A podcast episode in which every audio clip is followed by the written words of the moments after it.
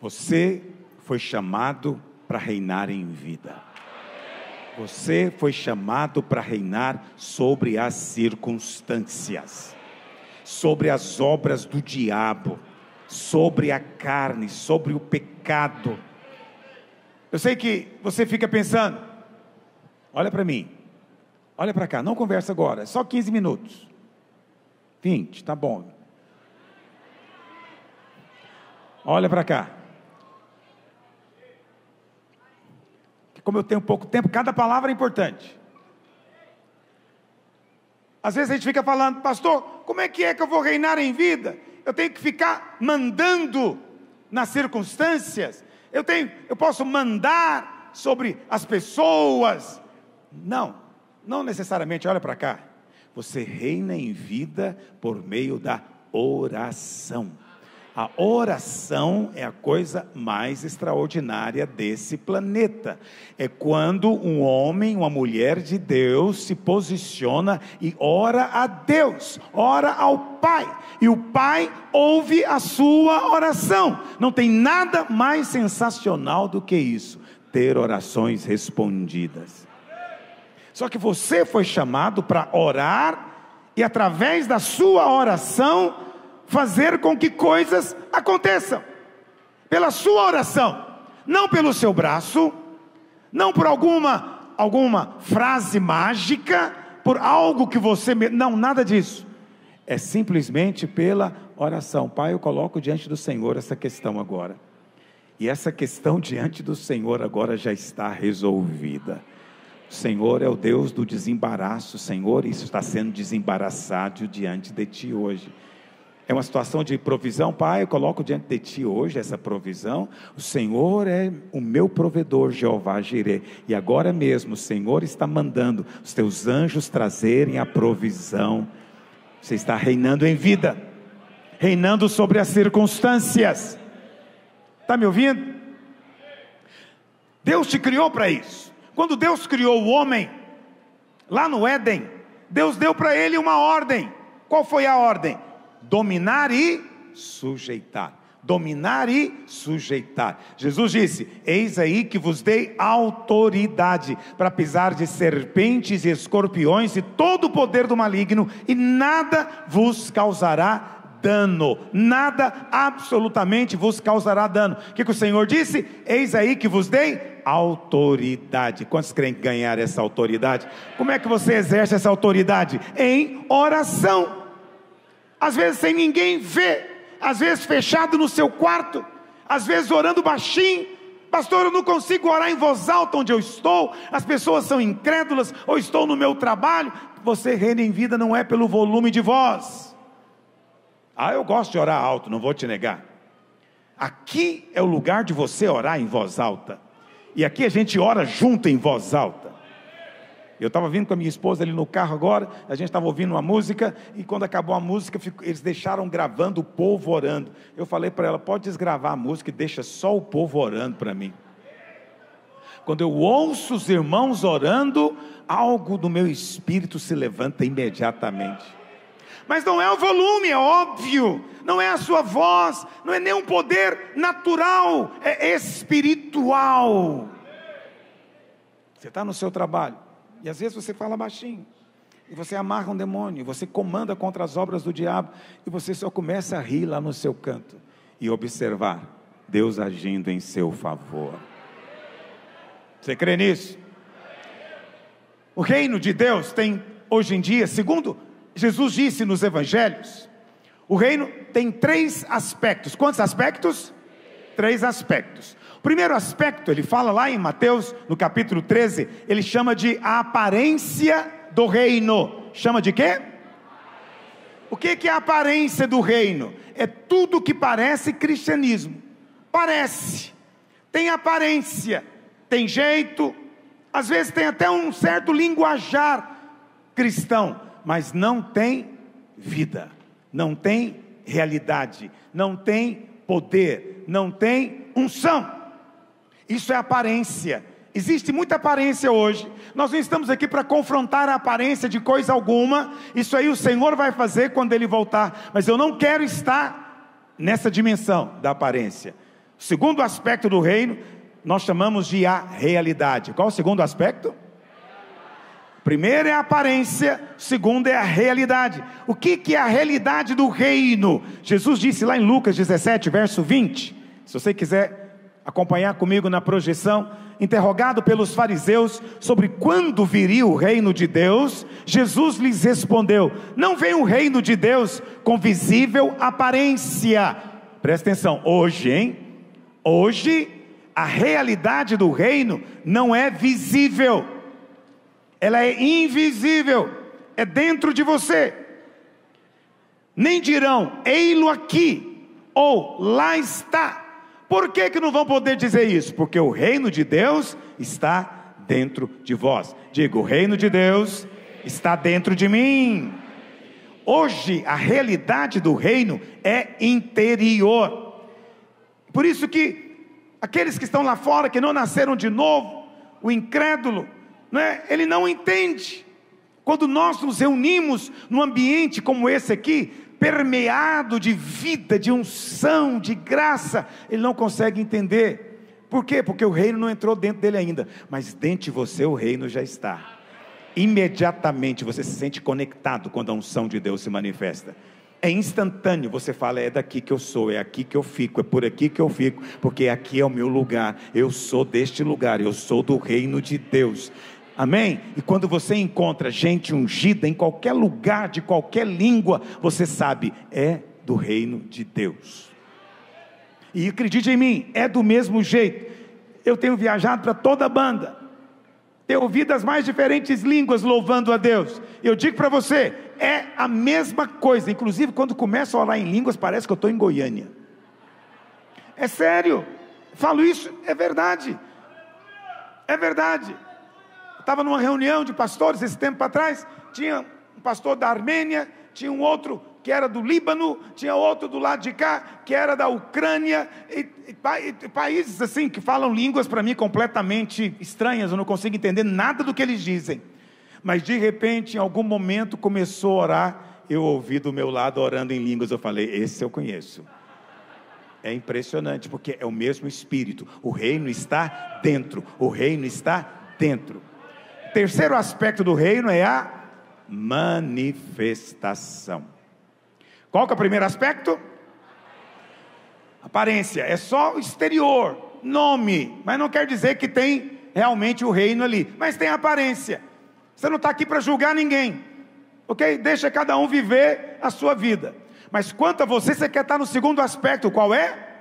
Realidade. Mas tem um terceiro que nós chamamos de a manifestação. Qual que é a manifestação? Está perto de acontecer? É quando o Senhor Jesus se manifestar nas nuvens de glória como hoje aqui nosso irmão Davi Silva cantou, cavaleiro no cavalo branco, na sua boca uma espada afiada, na sua coxa está escrito Rei dos Reis e Senhor dos Senhores. Ele vem para reinar, e porque ele é o Senhor, porque ele é o Rei, ele vem para governar. E acredite, nós viremos com ele, porque antes dele voltar, nós vamos. Quantos creem no arrebatamento? Eu creio, eu creio, eu creio. E nós vamos voltar com Ele. Essa vai ser a manifestação. Hoje nós vivemos só a realidade, mas é para viver a realidade. Então você sabe que nós ensinamos aqui na videira uma verdade espiritual muito profunda, muito séria. Quase ninguém ensina nem acredita, mas nós cremos. Jesus disse que há uma recompensa para o vencedor. O vencedor vai reinar. Quando? Na manifestação. Jesus disse isso lá em Mateus 16, 27. Olha o que ele diz: Porque o filho do homem há de vir na glória de seu Pai com os seus anjos. E então, Mateus 16, 27. Porque o filho do homem há de vir na glória de seu Pai com os seus anjos, e então naquele tempo, naquele dia, naquele momento, retribuirá a cada um conforme as suas obras. E qual vai ser a retribuição? Uma posição no reino. Por isso que Paulo fala lá em Filipenses 3,15 que ele, ele corre prosseguindo para o alvo. Qual é o alvo? O prêmio. O alvo dele não era ser salvo, salvo ele já é. Salvação não é alvo para você mais. Salvação já aconteceu, a vida eterna já começou. Você está achando que vai começar lá na glória? Não, não, você já ganhou uma vida, que é a vida com a qual Deus vive. A vida eterna já começou para você. A morte não tem mais poder sobre você. Você já passou da morte para a vida. Paulo diz que prossegue para o alvo e para o prêmio da soberana vocação. O que, que é uma soberana vocação? É uma vocação para ser o que? Soberano. O que, que é um soberano? Um rei. Existe então uma vocação para reinar. Agora preste atenção no que eu vou te dizer. Quem vai reinar naquele dia? Eu vou te contar quem é. Vai reinar naquele dia quem já está reinando hoje. Está me ouvindo? Vai reinar naquele dia quem já está reinando hoje. Você deveria ficar feliz de eu ser um pastor, que eu sei que eu sou chato, eu sou um pastor realmente muito carola, reconheço isso. Eu gosto muito de orar, eu gosto muito de jejuar e buscar Deus, e eu pego no seu pé. Nós somos pior do que muçulmanos, nós jejuamos duas vezes por ano. Muçulmano jejuma uma no mês do Ramadã, nós jejamos duas vezes por ano. Eu não tenho o menor constrangimento disso, vou continuar buscando a Deus, sabe por quê? É uma ocasião para você aprender a reinar, governar, praticar, praticar o que vai ser depois. Nós reinamos pela oração, pastor, de maneira prática, como é que é isso? Romanos 5,17, o que que diz? Projeta para mim Romanos 5,17, olha o que diz: se pela ofensa de um, e por meio de um só reinou a morte. Isso foi em Adão, por causa de Adão, por causa do pecado que veio, não é? A morte entrou. O pecado entrou pela morte, mas agora, muito mais, muito mais, os que recebem, diga recebem. Recebem o que? A abundância da graça. E o que mais? O dom da justiça. Farão o que? Farão o que? Por meio de um só, a saber, Jesus Cristo. Hoje você tem a realidade do reino, e porque você já tem a realidade do reino, você deve agora então reinar em vida. Eu te falei, pela oração, pela oração, não tem como ser mais simples para te explicar isso. E acredite em mim, o que eu estou te dizendo não pode ser negado é a essência da nova aliança. Pastor, mas tem muita gente que ora, é verdade, é aí que está a questão. Mas nem toda oração está no fundamento apropriado. Qual o fundamento? Três coisinhas. Quantas coisinhas? Três, para você não ficar angustiado. Primeiro, o que, que o texto diz? Muito mais os que. Qual a palavra que está aí? Muito mais os que. Presta atenção.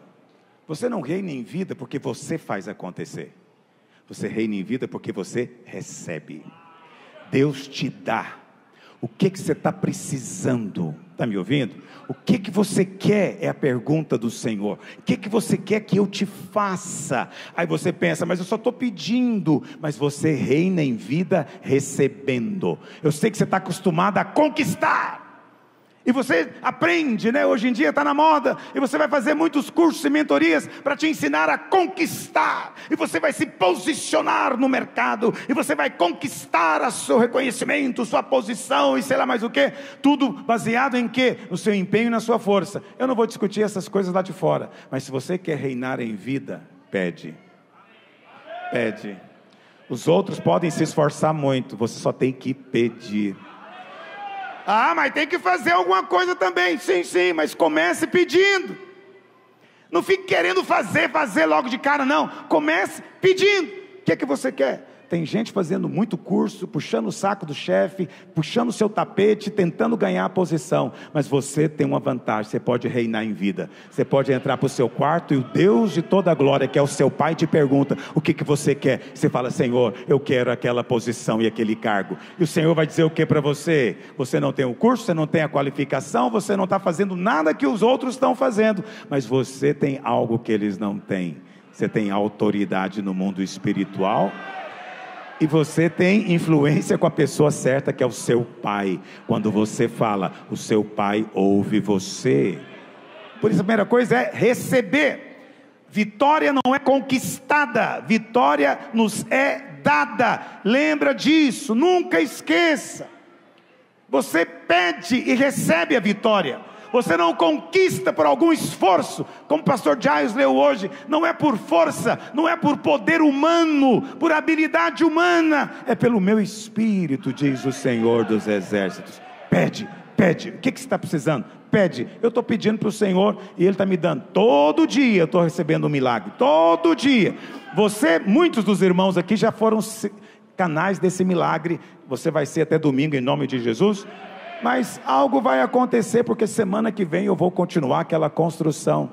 Porque eu tenho algum poder, alguma habilidade, alguma frase mágica? Nada disso. Eu entrei para o meu quarto, eu conversei com meu pai, ele disse: O que, que você quer receber? Eu falei: Senhor, eu quero aquele prédio, eu quero aquele prédio, e eu quero que o Senhor pague a conta para mim, porque eu não tenho dinheiro para pagar, mas o Senhor é o meu pai. E sabe o que ele me disse? Eu vou te dar. Então, você não vai me ver aqui chateado. Por quê? Porque ele já me respondeu. Ele já disse que é meu. É porque eu sou bom? Porque eu sou melhor do que você? Porque eu não tenho nenhum pecado? Por que, que eu recebo? Vem o segundo ponto. Qual que é o segundo ponto? Abundância da graça. Você não recebe pouca graça. Pouca graça é para os. Deixa para lá para nós é muita graça. Eu sei que né, me acusam né, de ser um herege, que está ensinando a hipergraça. Alguém me mandou uma mensagem dizendo, pastor, você está ensinando a hipergraça? Eu falei, eu acho isso uma calúnia terrível. Vê se eu sou pregador de ensinar hipergraça. Eu falei, o que eu ensino é muito maior do que isso nem sei como é que eu qualifico, né? A esposa do pastor Gustavo é que tem os, os prefixos aí, qual que é? Hiper, mega, super power. Ela tem esses, essas coisas. Então, você não recebeu pouca, não. Você recebeu tanta graça que é para deixar todo religioso com raiva, chateado, porque é muita graça. Ah, por que, que você acha que você vai receber? Pastor Luiz falou que você pode pedir que você vai receber. Com base em que, que você diz isso? Você vai contar para ele. Porque eu recebi a abundância da graça. O que, que é graça? Favor imerecido. Não é por merecimento, não é porque eu tenho um nome, não é porque eu tenho um, um, comportamento impecável, não é porque eu tenho uma conta bancária maravilhosa, não é por causa de nada que eu tenha feito ou que alguém tenha feito por mim, é por causa do favor imerecido de Deus. Deus olhou para você e te escolheu, apontou o dedo para você e falou: Você é meu, e resolveu te favorecer. Eu não sei quanto a você, eu estou aceitando. Quantos estão aceitando também? Recebe graça em nome de Jesus, mas é recebido, graça não é conquistada, é recebida, por isso que você reina em vida, porque não tem nada a ver com você. Se eu fosse ficar olhando para mim, você acha que eu seria pastor? Como que eu poderia subir nesse púlpito aqui pregar para você, confiado em mim mesmo? Não tem jeito. Entende? Não tem jeito. Eu só estou aqui porque eu recebi graça abundante, perdão indescritível, bênção extraordinária. Deus me escolheu e eu tenho sido abençoado. Desde que você me conhece, você me ouve falando isso. E eu vou continuar te dizendo: eu sou abençoado. Onde eu vou, a bênção vem atrás de mim, me perseguindo. Bondade e misericórdia me seguirão todos os dias da minha vida. Bondade, graça, favor, misericórdia, constantemente. Então, onde eu coloco a minha mão, vai prosperar. Eu só fico esperando para ver. Como é que vai prosperar isso aqui? Não sei. Mas Deus já decretou sobre a minha vida a bênção. Ah, você é um pastor muito metido, você é muito arrogante, você, você acha que você é o único abençoado? Não, Deus que me livre de achar isso, eu não sou o único, não. Mas eu só sei de mim, não posso falar dos outros, mas eu sei de você também. Se você está aqui é porque Deus te chamou para ser abençoado junto comigo. Na sua casa, no seu trabalho, na sua escola, no seu relacionamento, no seu vida conjugal, tudo na sua vida você foi chamado para experimentar graça superabundante. Mas não para aqui. Tem ainda um terceiro elemento. Qual que é o terceiro elemento? Vou encerrar. Eu vou participar da ceia. Olha o que diz. Três coisas. Qual que é a primeira coisa? Receber. Qual que é a segunda coisa? Abundância da graça. E a terceira coisa fundamental é o dom da justiça. Presta atenção. Justiça. Justiça é um negócio inacreditável. É mais do que perdão. Você está me ouvindo? Perdão é bom. O Senhor falar que o seu passado foi apagado, meu amigo, já estou feliz. Só que a bênção de Deus vai além disso. Depois que você recebe o perdão, no dia em que você creu na mensagem do Evangelho, de que os seus pecados foram perdoados, diz a Bíblia que você nasceu de novo. E nesse dia você foi justificado. O que, que significa isso? Olha para cá. Perdoado é o seguinte: eu era um assassino, eu matei, é só uma ilustração. Eu matei, então eu sou um assassino, concorda comigo? Se eu for perdoado, se por causa de algum grande favor, não é? O juiz ou o governador der um perdão para mim, eu posso ser perdoado, sim ou não? Mas eu deixo de ser assassino? Eu sou apenas um assassino perdoado. Você pode pensar que você é só um cachaceiro perdoado, um drogado perdoado, um adúltero perdoado, um mentiroso perdoado. Você pode achar que você é só um pecador que foi perdoado. Segundo a Bíblia, não. Você é mais do que isso. Isso também é mais do que isso. Você foi declarado justo. O que é ser declarado justo? É o seguinte: havia uma causa contra você na justiça. Você estava sendo acusado de uma série de crimes. O juiz pegou aquele processo e depois de olhar as evidências, ele fala: não, não procede. E ele não fez nada disso. Aí o juiz carimba e declara que eu sou o quê? Declara o quê? Não, fala mais forte. É essa palavra que está na Bíblia. Quando você lê que você foi justificado, significa que o juiz de toda a terra declarou você inocente. Por que, que você é inocente de todo crime, de todo o seu passado? Porque quem cometeu tudo isso foi o seu velho homem. O novo homem que você se tornou quando nasceu de novo, recebeu o dom da justiça. Isso não é faz de conta, é um dom. Igual você recebe dom de línguas, dom de profecia, você recebeu um dom, dom da justiça. Você agora é justo. Pastor, mas é, eu não tô, eu cometo pecado ainda. Essa é a glória. Essa é a glória. Você não se tornou justo pelo seu comportamento. Você não perde a justiça por causa do seu comportamento. Você se tornou justo por causa da justiça de Cristo que foi dada a você. Por isso é chamado de dom, dom, presente, dom. Você recebeu, Pastor, por que você insiste tanto nisso? Já ouvi você pregando isso dezenas e dezenas de vezes. Por que você continua pregando? Eu vou continuar pregando até Jesus voltar. Porque esse é o centro do Evangelho. É isso que te permite entrar no céu. É isso que permite o céu entrar dentro de você. É isso que permite você ter fé para receber a resposta da sua oração. Por quê? Porque agora sobre você não há mais nenhuma condenação. Você foi declarado justo, inocente, inculpável. O diabo não pode mais apontar o dedo para você, mas ele vai querer apontar, ele vai querer falar na sua mente, ele vai querer te acusar, produzir vergonha, produzir uma sensação de constante culpa, de estar em débito. Mas, filho, você só pode reinar em vida se você receber a abundância da graça e compreender completamente que tem hoje o dom da justiça. Você tem que fazer o inimigo se calar constantemente. Pastor, o diabo não vai parar de falar? Não, não vai. Apocalipse diz que ele acusa de dia e de noite. O diabo quer te acusar todo o tempo. Então, todo o tempo, você tem que declarar: Eu sou justiça de Deus em Cristo. Eu sou justiça de Deus em Cristo. Não é maravilhoso isso? 2 Coríntios 5, 21 diz: Aquele que não conheceu o pecado, Deus o fez pecado por nós, para que nele fôssemos feitos o quê? Não é isso que está lá? Para que nele fôssemos feitos justiça de Deus. Diga, eu fui feito justiça de Deus.